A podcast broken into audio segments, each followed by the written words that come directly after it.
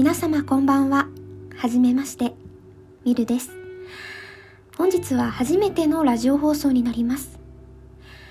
えー、何をラジオで放送しようかなというふうにすごい悩んでいたんですけれども、えっと、今日ね、あのー、ちょうどパソコンを使う機会がありまして、少し昔のあのフォルダを開いてみたらですね、一時期あの大学生の時にブログを更新していた時期がありまして、えー、にせんじゅうきゅうねんはちがつついたち、今にせんにじゅういちねんのにがつついたちですけれども、ちょうどですね、えー、いちねんはんまえにあの一つのブログを更新しておりました。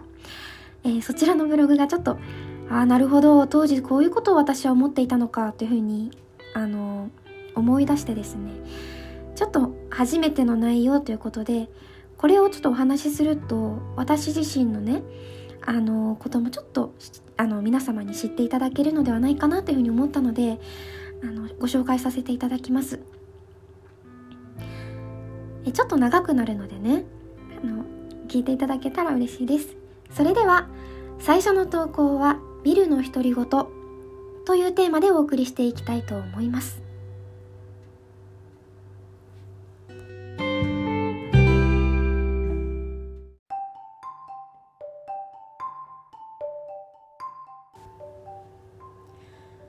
どうして人は頑張るのか。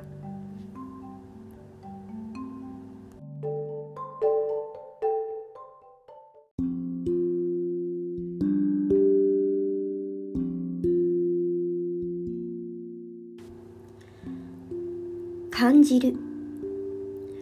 歩いている時も座っている時も、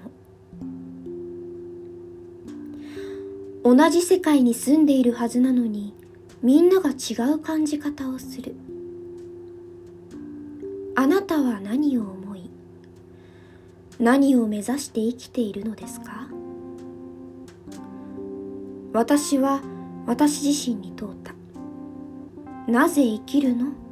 なぜ勉強するの？どうせいつかはいなくなるのに、どうして人は頑張るのか？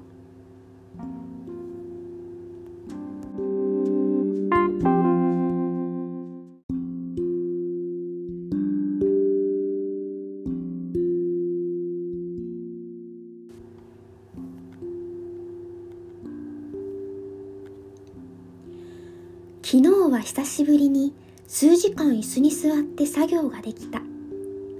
そんな些細なことなのに久しぶりに幸福感を味わった。帰路を歩いている時、私は独り言をしていた。学ぶことに意味ってある？そんなのわからないよ。じゃあどうして学ぶの？人間は学ぶの？勉強しないといけないの？どうして？答えは結局見つからなかったけど、私はこんな考え方をした。もう一人の私が、私に向かって舌のように語りかけていた。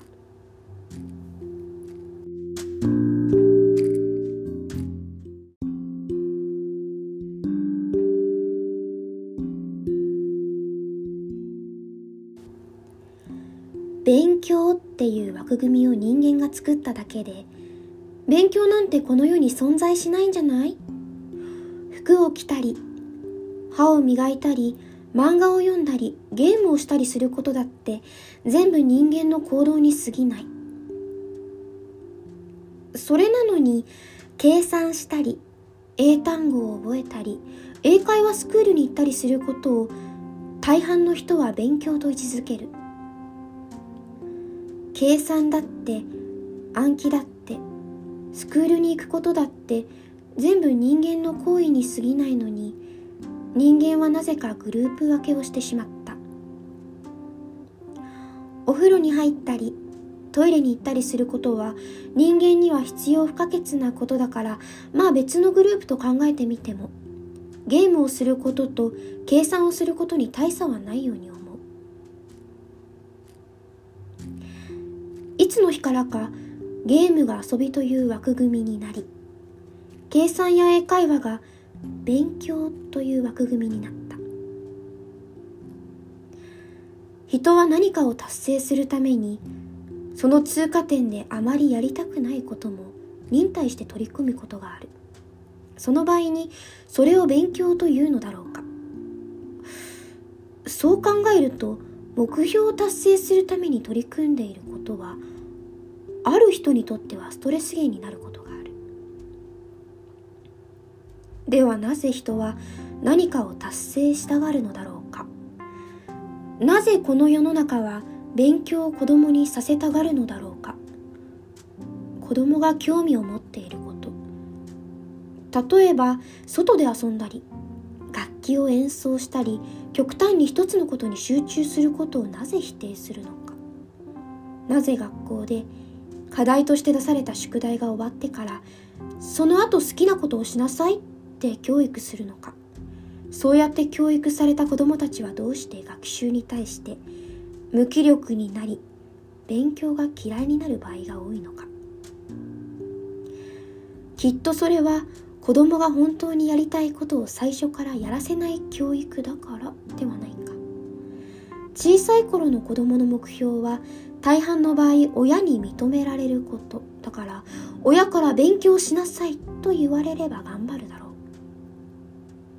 ほら、さっき勉強は何かを達成するためにあまりやりたくないことを忍耐して取り組むことかもしれないと言った。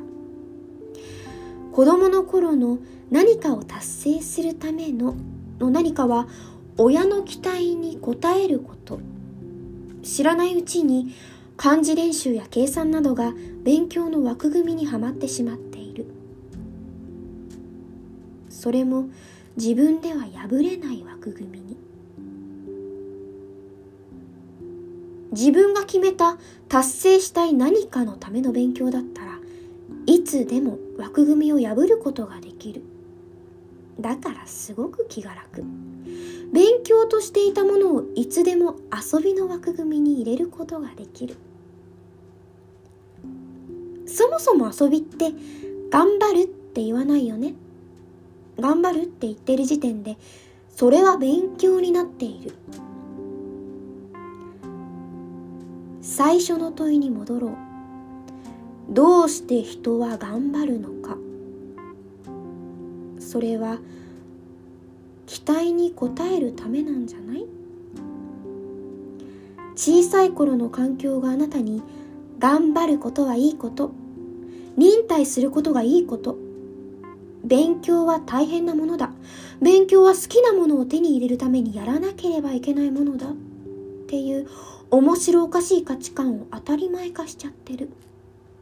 勉強を遊びの枠組みに入れている人って頑張ってないよ、楽しんでるよ、充実しているよ、やった後に嬉しい達成感があるよ。だから頑張らなくていいんだよ。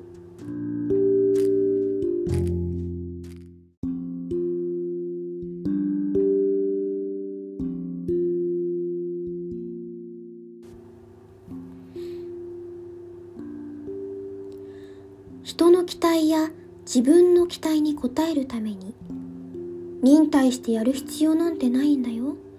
何もかも遊びの枠組みに戻すことができれば、勉強することが忍耐だなんて思わなくなるんじゃないのかな。この世の中にはできなければいけないことなんて全部人間が決めた枠組みにしか過ぎない。だから勉強はできるけど、人に優しくできない人が選ぶっちゃうときは枠組みに縛られているだけ。君は君、その人はその人。君には何ができる？笑うことできる？歯磨きすることできる？自然を見て美しいって思える？呼吸をしている？それが君の素敵なところ、すごいところ、才能。それは才能だよ、すごいところだよ、それで十分なんだよ。もしさ、空や海を見て一日中ゆっくりして、その時感じた自分の気持ちを心の底から感じられることが評価される世の中だったらどうだろう。今とは全然違う世界だっただろうね。みんな自然を感じて、微笑んで、それで満足で。何かにとらわれるって怖いよ。真実なんてわかんないんだよ。君がそうやって息をしているだけで十分なんだよ。まあ、この世の中、しなければならない枠組みだらけになっているから、そんなこと言っても難しいかもしれないけど、やりたくない枠組みを楽しい枠組みに入れられたら、もっと人生楽しくなるかも。あなたが生きているのは、あなたの期待や他人の期待に応えるためではないんじゃないかな。期待に応えることばかり意識してたら、あなたがすることすべては遊びじゃなくて勉強になっちゃう。勝手に作られた枠組みを自分の心の中でそっと楽しい枠組みにシフトチェンジできたらいいな。少しずつ。